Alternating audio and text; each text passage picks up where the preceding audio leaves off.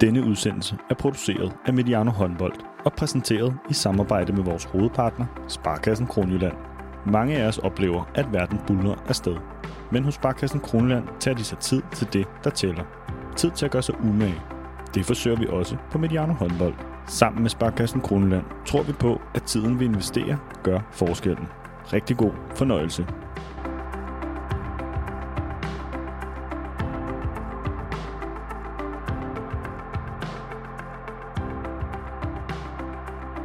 Så er vi i gang til kvindernes EM. Vi har hørt Montenegro synge nationalsang i Podgorica.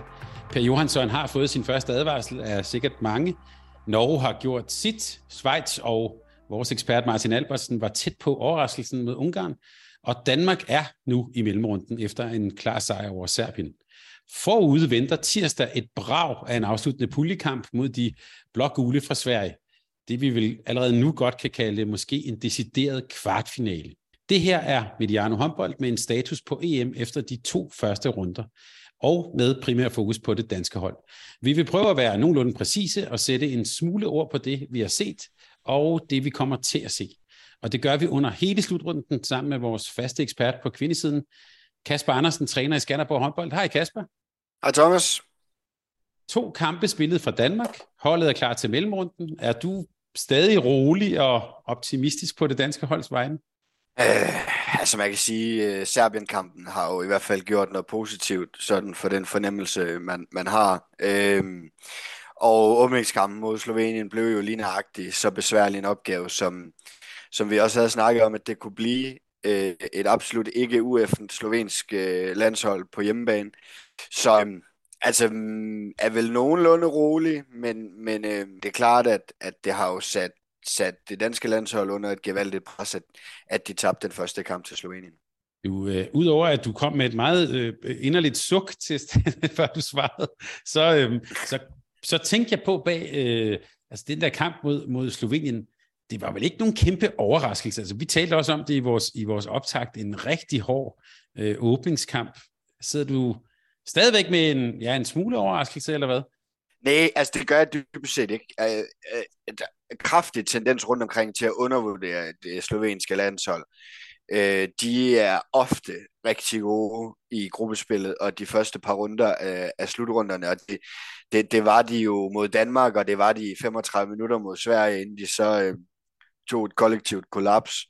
Så, så nej, altså jeg er ikke overrasket, og, øh, at man i, i kunne få øh, slovensk sejr til 8-8 mod Danmark i en åbningskamp på hjemmebane virker helt vanvittigt. Altså, øh, de har kæmpe stjerner, ja, og så har Omorigi, øh, playmakeren fra, fra Bukarest, synes jeg også skruet, skruet op og spillet på et niveau mod Danmark, som jeg synes, jeg sjældent har set hende øh, i, i klubregi.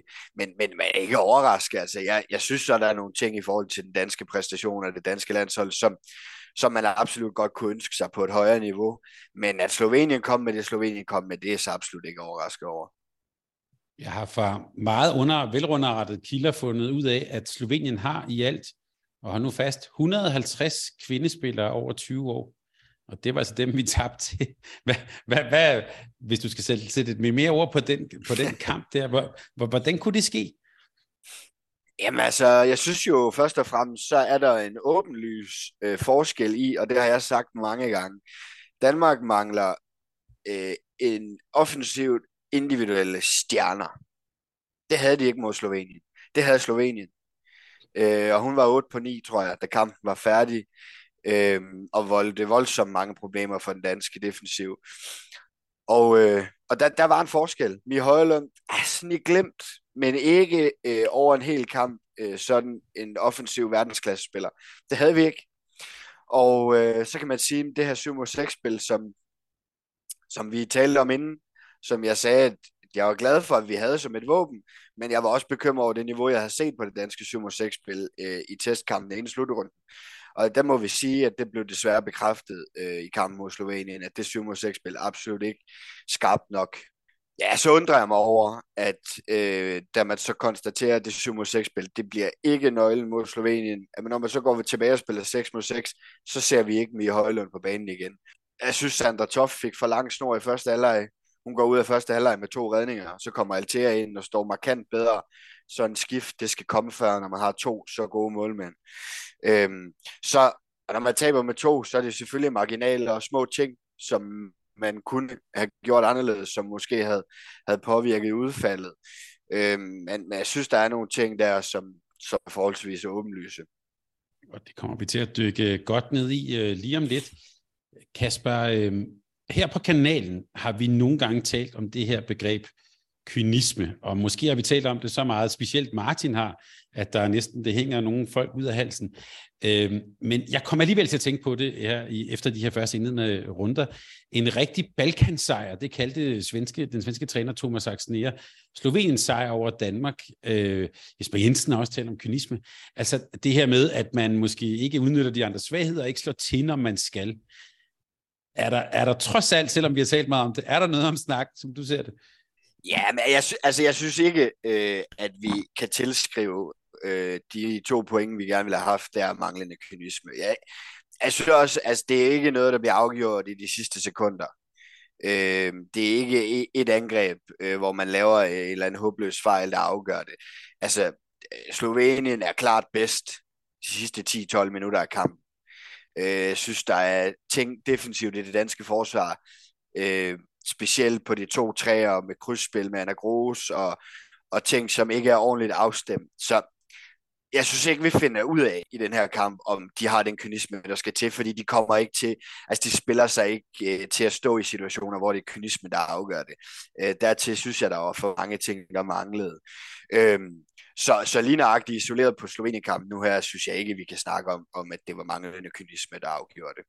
Og når vi så taler om Balkan, så øh, hvis vi lige, øh, før vi lige kommer tilbage til Danmark, øh, den sidste puljekamp, Slovenien mod Serbien. Øh, nu er vi på Balkan der. Hvad, hvad forventer du der af den kamp? Ej, men altså jo fysik øh, mm. af en anden verden.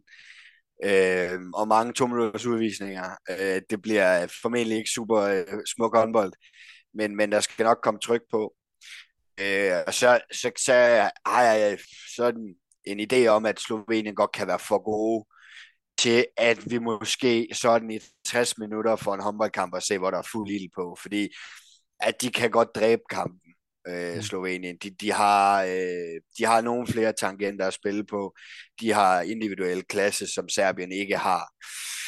Så man kan sige, der, der, det kan, og så kan man så vente om, at det kan også godt blive tæt, fordi det er netop en kamp, hvor der er mange andre ting på spil end, end, øh, end det håndboldmæssige. Så, men men jeg, jeg synes, Slovenien er et noget bedre håndboldhold end Serbien. Øhm, ja. Og de kan sådan sørge for, at det er det håndboldmæssige, der, der bliver det afgørende i kampen. Så, så tror jeg, at Slovenien vinder forholdsvis sikkert. Jeg synes, Serbien øh, de, de, de mangler meget. Til gengæld så øh, mangler de ikke dramatik, det, så, det, så det, bliver, det, det kan i hvert fald blive, øh, om ikke kønt, så i hvert fald seværdigt på mange andre parametre. Jamen, Ja, men hvis, hvis man gerne vil se drama og, og store følelser og sådan noget der, så, så, så, så det kan man sagtens tillade sig at forvente. Og kaste lidt med hovedet og rulle lidt rundt. Ja, og, ja der, der bliver der... det hele. Nå, men Kasper, lad os, øh, lad os prøve med også med en lille status på Danmark. Øhm, og jeg kunne godt tænke mig, at vi faktisk deler lidt op og taler om nogle ting, som er lykkedes, og nogle ting, som måske øh, mangler, eller vi godt kunne tænke os at se lidt mere af. Det har du allerede været lidt inde på. Øhm, men lad os lige starte med, lad os starte med det, med det anerkendte, han har sagt. Hvad ser du, som er indtil videre i de to første kampe, er lykkedes for Danmark?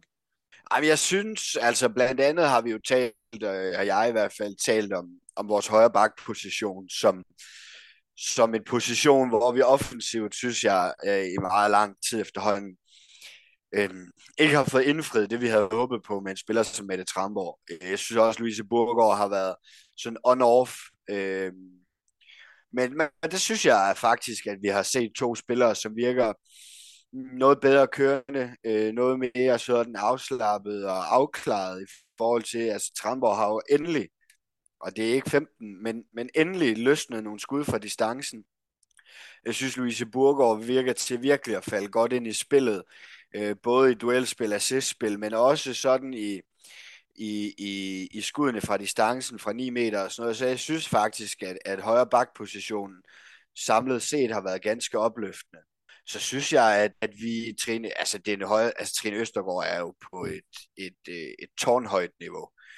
Øhm, vi ser jo ikke så meget til hende. Øh, nu så vi lidt til hende i, i noget Final Forspil i, i, i HF Cup sidste år, hvor hun jo Bitik har virkelig også leveret på et højt niveau. Men ellers er, er tysk damehåndbold jo ikke noget, vi sådan ser voldsomt meget af herhjemme. Øhm, men, men hun spiller på et tårnhøjt niveau. Synes jeg, vi har to spændende unge venstrefløje, som måske lige skal have lov at komme ind i, i en stor slutrunde som den her. De ligger med okay procenter, men håber, at vi sådan lige kan løfte 10-15 procent yderligere fra, fra venstrefløj, så ser det også rigtig godt ud. Øhm, og så kan man sige, så, så synes jeg måske på de andre bagspilspositioner, der, der er vi nødt til at dele det en lille smule op, fordi kamp 1 øh, fra blandt andet Anne Mette Hansen var alt andet end opløftende.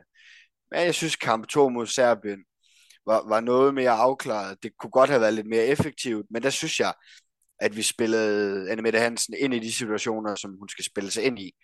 Ikke alt for meget slåskamp hele tiden, men nogle første skridts afslutninger fra, fra venstre bak, øh, der har hun en på stolpen, og har hun et rigtig godt mål, men det er sådan nogle situationer, som håber vi, vi kan se mere af, og som vi også får brug for mod Sverige, fordi hvis Anne Hansen bare vil ind og slås mod Sverige, så tror jeg, at Sverige de vil være fint tilfreds.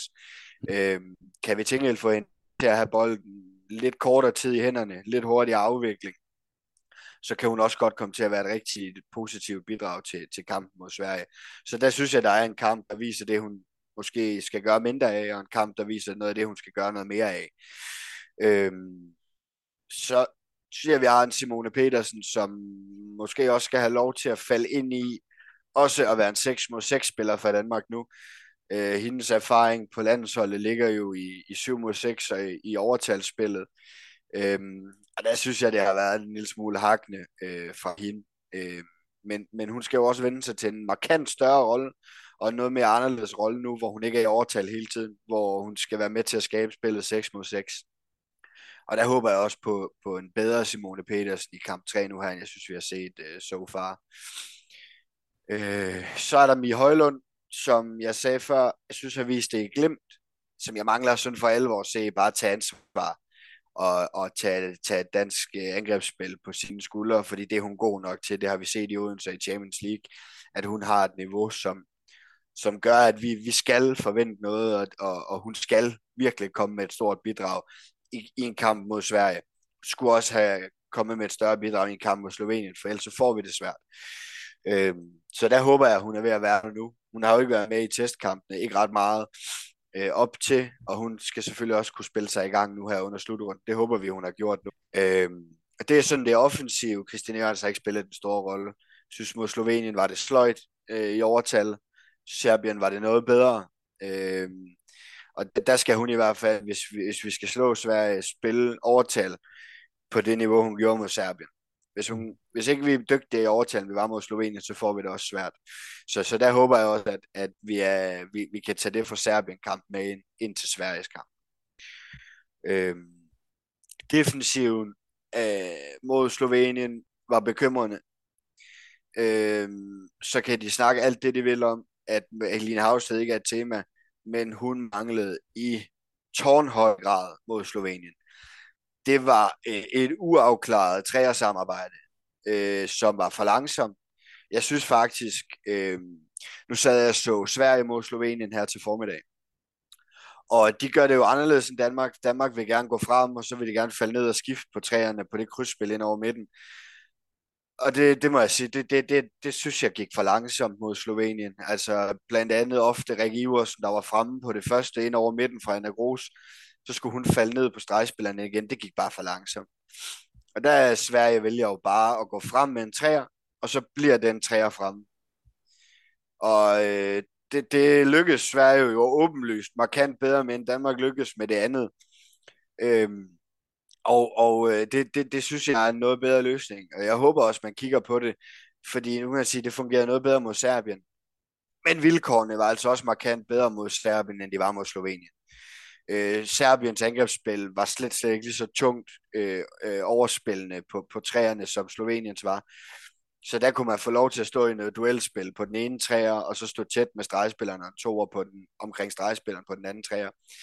Øhm, så, så der er i hvert fald noget, man skal kigge på, om de kan løse det bedre på den samme måde, som de ville løse det på mod Slovenien, det ved jeg ikke. Men, men enten skal de i hvert fald øh, have det noget bedre afstemt, eller også er de nødt til at gøre, ligesom Sverige gjorde mod Slovenien, og så være meget mere tydelige i, den her træer går op og dækker krydsspillet af, og den her træer bliver nede sammen med stregspilleren.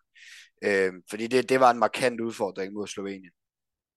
Det var, så, det var, øh, ja, det var, det var, undskyld, jeg bliver bare lige ind. Det var, det var skægt at se Line Blom, hun jo altså nærmest jagtede Anna Gros langt, langt op ad banen. Ja. Altså bare, jeg, jeg tror, Anna Gros jeg synes, det var, jeg tænkte, det må virkelig være irriterende, for hun bare, bare lige op, og så blev hun bare ved. Altså, ja. bare fuldstændig deroppe af. Øhm, meget tydelig ja. strategi. Ja, ja, det er det, og, og, og Danmarks strategi var også meget tydelig. Den fungerede bare ikke. Altså, mm. øhm, og så kan man sige, 28 mål er jo ikke nogen katastrofe. Men det er alligevel, altså hvis, hvis vi er der, hvor vi lukker 28 ind mod de, mod de store nationer, det er svært at være afhængig af at skulle op og ramme 30 for at vinde. Øhm, ja, så kommer vi selvfølgelig også tilbage til igen, at der er også noget balance i, at der mangler måske også et par redninger for Sandra Toft i første halvleg, så havde udgangspunktet været noget anderledes. Øhm, og igen, jeg synes, man skulle have skiftet noget før. Jeg synes, når man har to verdensklassemålmænd, så skal den ene ikke have lov at slå 30 minutter, hvis hun har to redninger. Øh, og, det, og en del af forklaringen er selvfølgelig på manglende redninger i første halvleg, at, at defensiven heller ikke stod fremragende.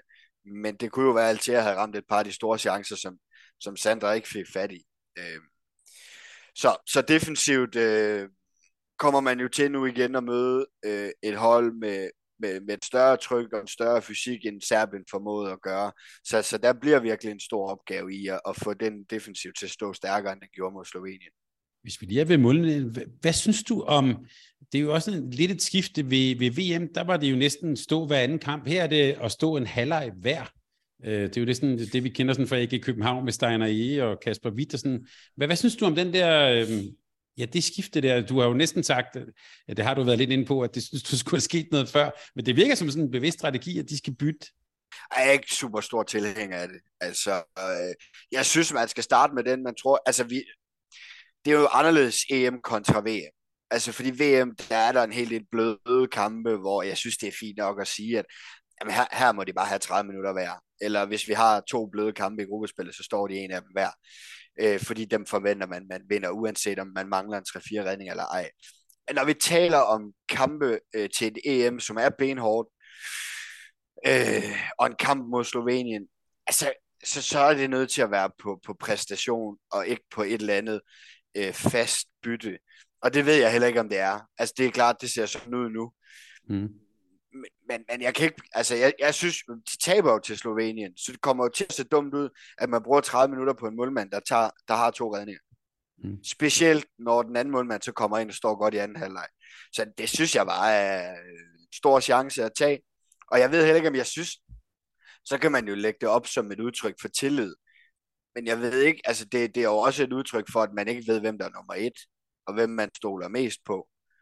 Øhm, og med, med, med en EM-slutrunde, hvor der jo dybest set ikke er nogen nemme kampe, så, så, så synes jeg, at man skulle finde ud af, hvem man synes er nummer et, og så lade nummer et starte, øh, og så også være bevidst om, at nummer to er, er, er en topmålmand, som man skal ture og skifte, og jeg synes, de skulle have skiftet noget før.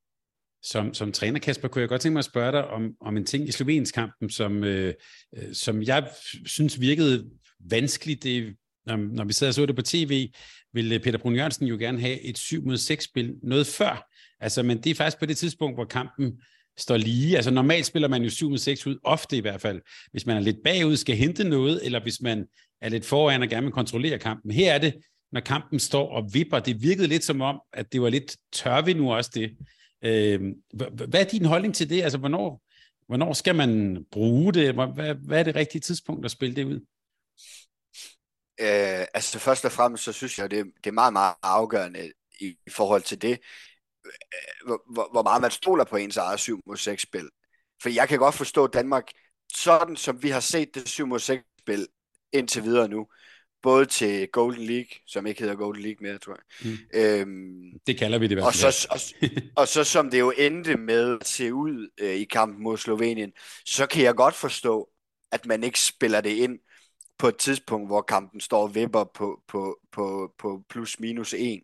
Fordi det er det ikke godt nok til. Mm. Øh, havde det set anderledes ud til Golden League, og havde man virkelig kørt det godt, få afviklet de angreber med store chancer øh, på, på, på, på, på 8 ud af 10 angreb, så synes jeg da også, man skulle have gjort det, øh, der hvor den står vipper, og man måske har lidt svært ved at skabe chancerne. Men faktum er jo altså, at det er ikke der, hvor Danmarks 7 6 spil er.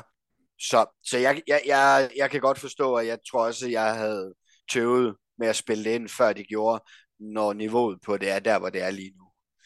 Øhm, vi, kan, vi kan jo lige, øh, nu, nu har vi snakket Schweiz, øh, mere end jeg tror, de gør i så mange andre lande op til, op til en slutrunde.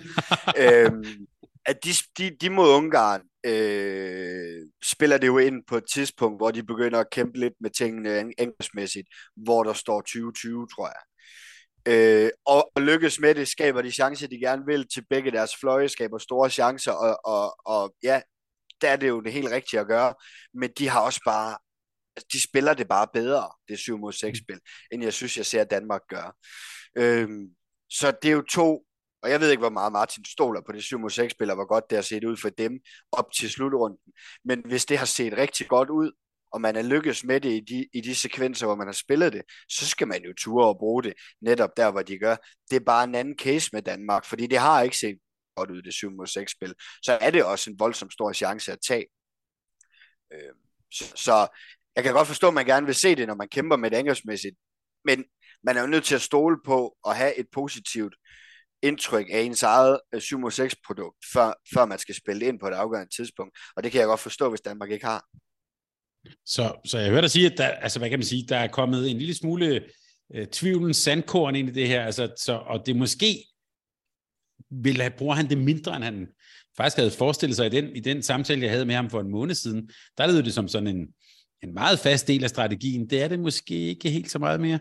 Altså, ja, det, det kan det jo sagtens have været men når man arbejder med tingene, så er man også nødt til at, at, sådan at tage bestik af situationen og følge udviklingen og, og sætte sig ned og evaluere på, hvad, altså, hvordan ser det ud? De er jo tid til at arbejde med det under slutrunden. Det 7 mod 6 spil, de har, det er det, de har. Og hvis ikke det kører, så, så, så er man jo nødt til at, at tage konsekvensen af det og sige, så er vi nok nødt til at gå lidt længere for at løse vores 6 mod 6 spil, øh, før vi bringer det i spil. Da jeg så, og nu vi taler om, om den opstilling, da jeg så Christina Jørgensen øh, i øh, spille mod Serbien, jeg synes, hun var, hun virkede meget usikker, og jeg kom straks til at tænke på Christina Roslyng, og hun ville få en, en, en, en lang aften efter den kamp. Hun virkede nærmest som en, der øh, ja, som lidt havde mistet troen på ellers sine ret fantastiske evner. Hvordan så du hende?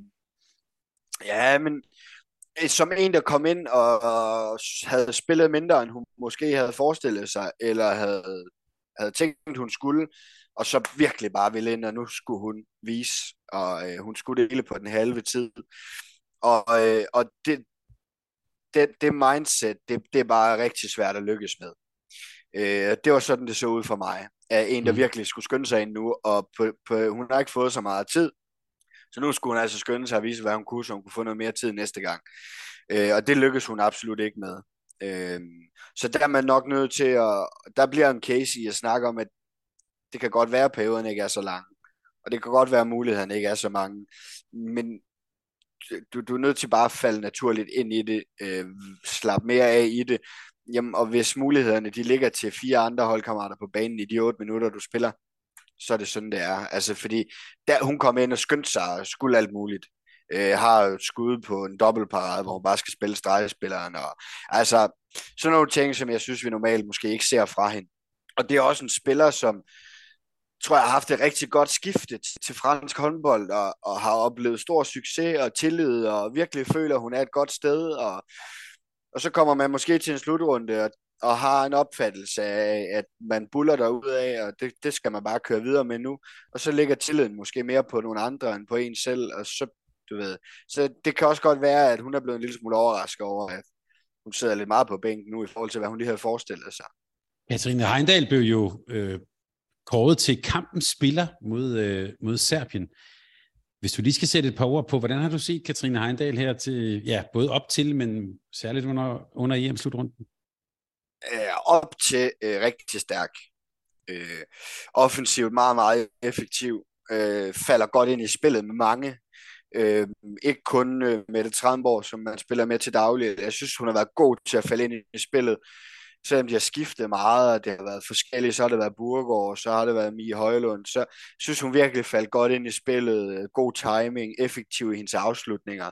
Ah, der, der er måske taget nogle procenter af hendes niveau her i de første to runder. Øh, har brændt lidt mere, end hun gjorde i testkampene op til. Havde det svært defensivt mod Slovenien. Øh, af flere grunde.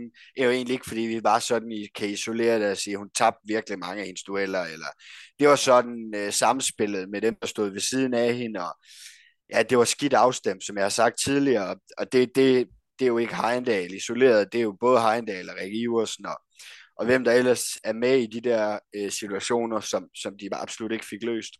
Så, så måske er taget brøden lidt af, af det niveau, jeg synes, vi, vi så op til slutrunden, men stadigvæk øh, en, en stærk figur øh, på det danske landshold, øh, både, både på banen, men også sådan, synes jeg, det virker som om på hendes mindset, og, og at hun fylder meget og, og forsøger at tage meget ansvar.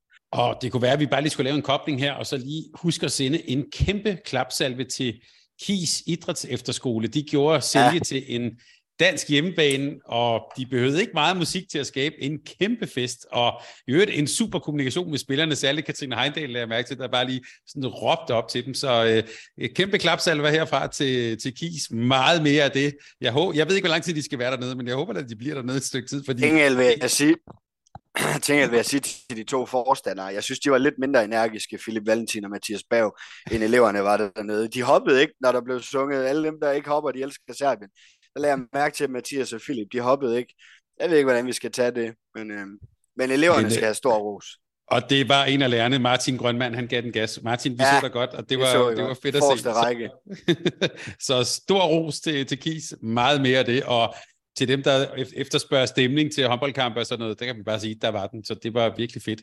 Så vi håber, de også er der til det, vi nu kan kalde et, et decideret sådan svenskerbrag. Jeg startede med at kalde det en kvartfinale, det er jo fordi, vi vi, vi tror lidt på, at, øh, at Norge nok bliver den ene semifinaldeltager i den halvdel, og så at det muligvis så kunne være en, en kamp mellem Danmark og Sverige om, hvem der skal være det andet hold. Øh, Nina Dano er ude resten af turneringen, så det bliver nok et svensk hold med, kan vi sige, primært tre højre hænder øh, meget af kampen, men det er de jo også øh, meget, meget dygtige til, og har dygtige spillere til det. Hvis vi bare lige sådan helt overordnet, Kasper, hvordan ser du den her kamp øh, mod Sverige? Du var allerede inde på, at det bliver tæt. Hvad, hvad bliver det for en kamp, tror du? Ja, men altså, som jeg sagde inden øh, vi gik i gang, tror jeg, med at optage, det bliver en gyser. Altså, ja, det, det er to gode hold, øhm, og der, der bliver ikke nogen stor marken, når den kamp er færdig. Det, det føler jeg mig helt overbevist om. Vi snakkede jo lidt om det inden, og som du også skrev til mig forleden, altså det er jo større adresser, de, de danske spillere kommer fra, end mange af de svenske. Øhm, og jeg synes også, at det danske hold øh, spiller for spillere bedre end det svenske. Det er altså et svensk landshold, som er voldsomt godt afstemt. Øh, tingene hænger godt sammen. Det er et øh, svensk landshold, som virker øh, meget, meget øh, tilpas i det, de laver. Øh, de kunne sagtens være blevet rystet mod Slovenien. Øh, de har øh, en fin start og kommer foran, og pludselig er Slovenien tilbage, og det hele bliver lidt vildt, og Slovenien har lige over 10 minutter, hvor de defensivt er helt vanvittigt energiske og fysiske, og, og Sverige kæmper med det, men de spiller stille og roligt, og de stresser ikke over noget, og bum, så tjekker Slovenien ud. 5, 6, 7 minutter, så løber Sverige fem kontramål, så er de bagud med seks Slovenien. Så det er bare et meget, meget solidt svensk landshold, som der, du, du slår dem ikke sådan lige ud af kurs. Og det er også derfor, jeg siger, at det bliver en tæt kamp. Øh, selvom Danmark er bedst, selvom Danmark er ovenpå, så skal Sverige nok holde sig inde i det. Øh, og så, og så øh, det her øh, Balkansnak med Thomas Axner, og altså det er jo, du, du skal være klar på at matche noget fysik. Øh, de dækker eddermame med fysik Sverige. Øh, virkelig stor fysik. Og det skal man være klar på. Altså det er det, det, du får øh, tæsk, når du kommer tæt på. Og, øh, og det, det skal man være klar til at matche. Masser af energi, kæmpe fysik. Hvis man ikke er 100% klar på at matche det, så kan man godt blive kyst af, af et svensk landshold. Så øh, har de en kongemålmand. Øh, Jessica Rytte virkelig, virkelig står på et højt niveau. Øh, og kom også ind og var et afgørende, øh, altså et afgørende element i, at de trækker fra Slovenien og slår dem i anden halvleg. Hun kommer ind og har rigtig mange redninger. Øh, så kan man sige, et svensk landshold, som offensivt, synes jeg, er noget mere båret af få. Øh, der, der, der, der, der er niveauet ikke tårnhøjt. Altså, jeg tror også, at de skal, de skal have en kontramaskine op og køre mod Danmark, hvis de skal, hvis de skal lave over 25. Øh, det er meget Jamina Roberts, det er meget Lindblom. Øh, så har de Thorleifster, der kommer ind og prøver sig af fra distancen. De har Melissa Petræn, som også prøver sig for distancen, men som jeg ikke synes er specielt godt kørende. Øh, hun havde en kæmpe opblomstring, Melissa Petræn, et år i Horsens, og også på en slutrunde for Sverige. Men siden da synes jeg, at der har været langt mellem snapsene. Så, så jeg synes, og så, og så et svensk landshold, som er fint kørende fra fløjene. Jeg synes, de mangler noget i, i bagkæden. Øhm, så, så der bør det være forholdsvis åbenlyst, hvad det er, man skal øh, lukke ned for. Øhm, men, men man skal finde en nøgle til at lave mål, og man skal finde en nøgle til at afvikle sin angreb godt, så Sverige ikke får for meget at løbe på. Så synes jeg egentlig, at Danmark står med fine kort. Nu, øh, nu, nu talte vi om det danske midterforsvar. Jeg kunne godt tænke mig, at du lige satte et par ord på det svenske midterforsvar. Du, du, du taler om stor fysik. Øhm, jeg tænker, Lind Blom og Anna Lagerqvist, det er jo ikke de største håndboldspillere i verden, men det er, vil jeg måske mene, det er jo det sted, hvor de har verdensklasse Sverige. Altså det, det er de to inde i midten der. Hvad er det, de er så gode til? Ja, men altså, det sjove er jo, at de, de er jo ret fysisk er ret langt fra hinanden. Sådan, altså, Anna Lagerqvist er jo en lille stregspiller i europæisk håndbold, mm. men hun er ekstremt bevægelig og virkelig aggressiv. Så du vinder ikke ret mange dueller på, på Lagerqvist højt i banen. Øhm, og det gør du for så vidt heller ikke på Lind Blom, som er større end Lagerqvist, men som er stadigvæk er bevægelig. Og det er to hårde nyser. Altså, de tør godt øh, at trykke til i, i alt, hvad der hedder duelspil. Så der er ikke tvivl om, at for dansk landshold, så skal man flytte spillet ud på siderne. Man skal starte meget mere sit angrebsspil med hårdt tryk på siderne, så man kan trække noget opbakning fra en af de to store stregspil, eller en af de to gode stregspillere, der dækker ind i midten, og spille sig i overtal derudfra. Øhm, så, så altså, jeg synes, deres defensive niveau virkelig starter på træerne med ekstremt bevægelige, aggressive spillere, som også er bundrutinerede, og som godt ved, hvad det handler om efterhånden. Øhm, så, så det er virkelig to stærke træerforsvar, de har fået sat sammen der. Godt, jeg vil sige, vi har, vi har allerede fået malet op til en kamp, der bliver virkelig spændende. Og med ja, når vi snakker, noget... Serbi- når vi ja. snakker Serbien, Slovenien, og øh, fuld knald og ild på, så kan vi roligt forvente det samme øh, af Danmark-Sverige. Også fordi, altså Sverige ved jo, hvis de vinder den der, mm. så står Sverige meget, meget, meget fint for en mellemrunde, hvor jeg synes, at der tegner sig et billede i den gruppe, vi bliver parret med, om at, at Norge er rigtig gode, og så hænger det også noget niveauet derefter. Så hvis Sverige kan slå Danmark, komme over med fire point, og så kunne spille sig i en semifinal ved at slå to af de tre hold, der sammen med Norge kommer over, så ser det rigtig, rigtig godt ud for Sverige.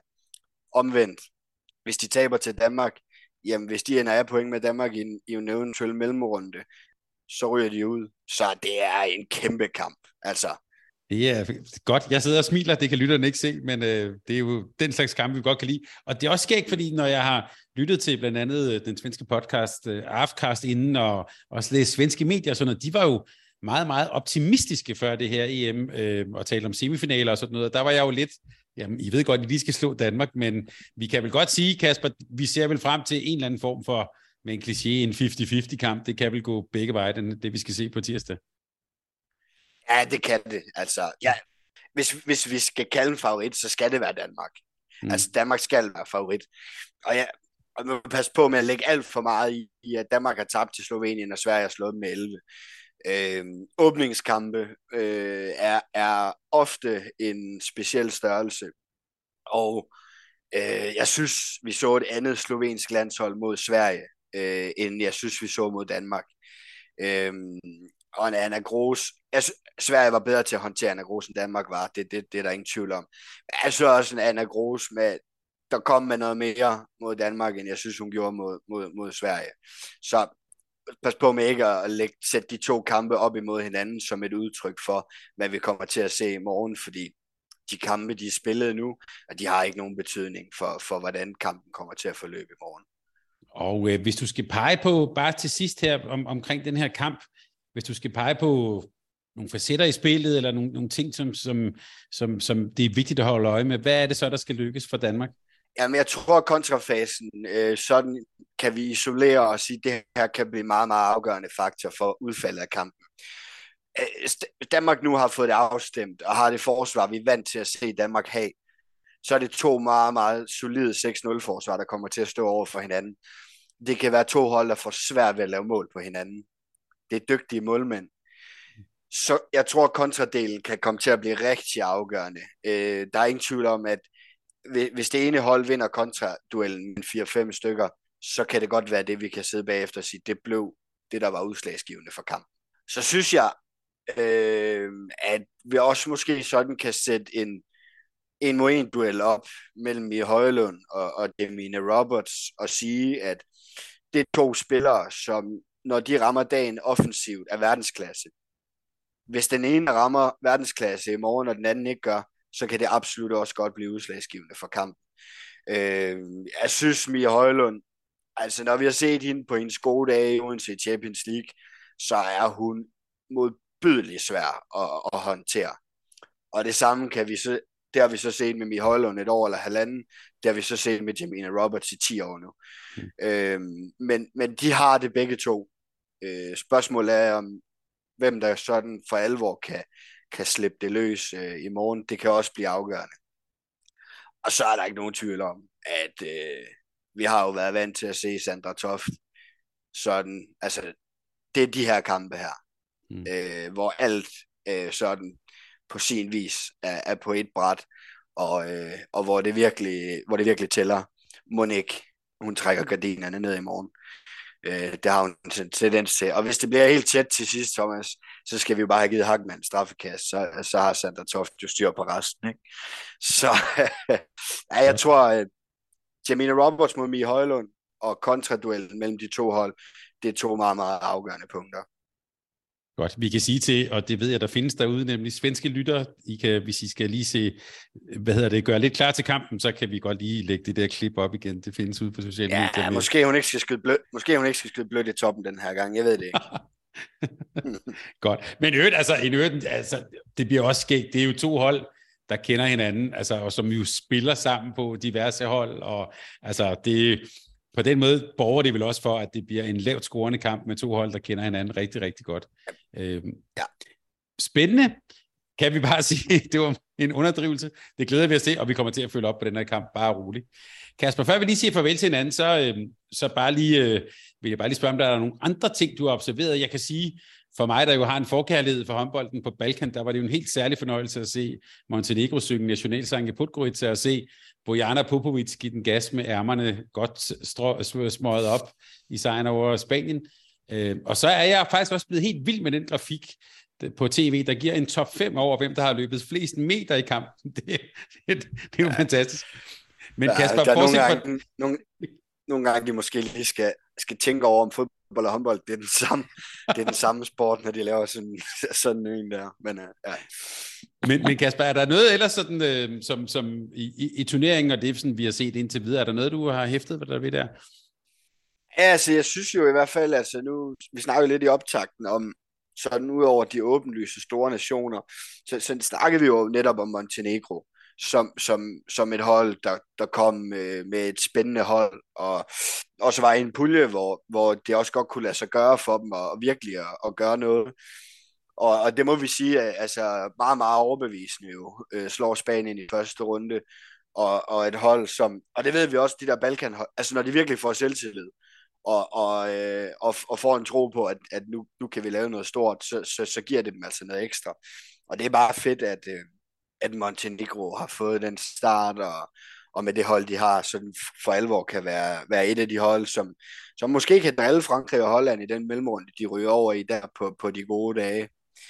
Øhm, og så synes jeg da måske også lige, at vi skylder øh, os, altså helt negativt er det jo, synes jeg, øh, den måde Ungarn de, de, de, de kommer til, til det her EM her på. Og det, det er jo desværre bare en forlængelse af det, vi har snakket om mange gange. Det er, at mm. de, de, jo bare på ingen tænkelig måde evner at, at flytte alt det flotte arbejde, de laver på ungdomshåndbold og i ungdomsstudierne op på deres, der, deres, øh, deres A-hold. Altså, jeg er bare nødt til at sige, og det tror jeg også stadigvæk, den, den sidder nok i kroppen, men nu så jeg Schweiz Ungarn her, øh, her, her til formiddag. Og altså, øh, Ungarn, de skal satme være glade for, at Schweiz, de ikke har prøvet at stå der før. Fordi hvis de havde det, så havde Ungarn tabt. Mm. Det er helt håbløse fejl, som Schweiz de laver i den afgørende fase, som de ikke har lavet i de første 50 minutter, ikke været i nærheden af at lave de fejl, der så kommer der i overtal, og hvad de ellers havde af, af muligheder. Og, og så går de jo ind og, og taber mod et, et, et kroatisk hold, hvor de ikke får at lave mere end 18 mål. Altså det er, ja, det, det er desværre en kæmpe håndboldnation, som i for mange år nu overhovedet ikke har evnet at, at præstere på det niveau, de bør. Øhm, er det så også øh, positivt, tænker jeg, for, for Schweiz, at de får så lov til, at Martin og Allan og, og dem, at få sådan en, selvom jeg er godt med på, at resultatmæssigt vil de, og det gør de sikkert stadigvæk, æves over det her mod Ungarn. Men jo virkelig for at vise sig frem, altså øh, fremragende stregspillere og fløjspillere og et initiativrigt forsvar. Øh, jeg, jeg havde ikke kunnet sidde og rose ham så meget, hvis han havde været her.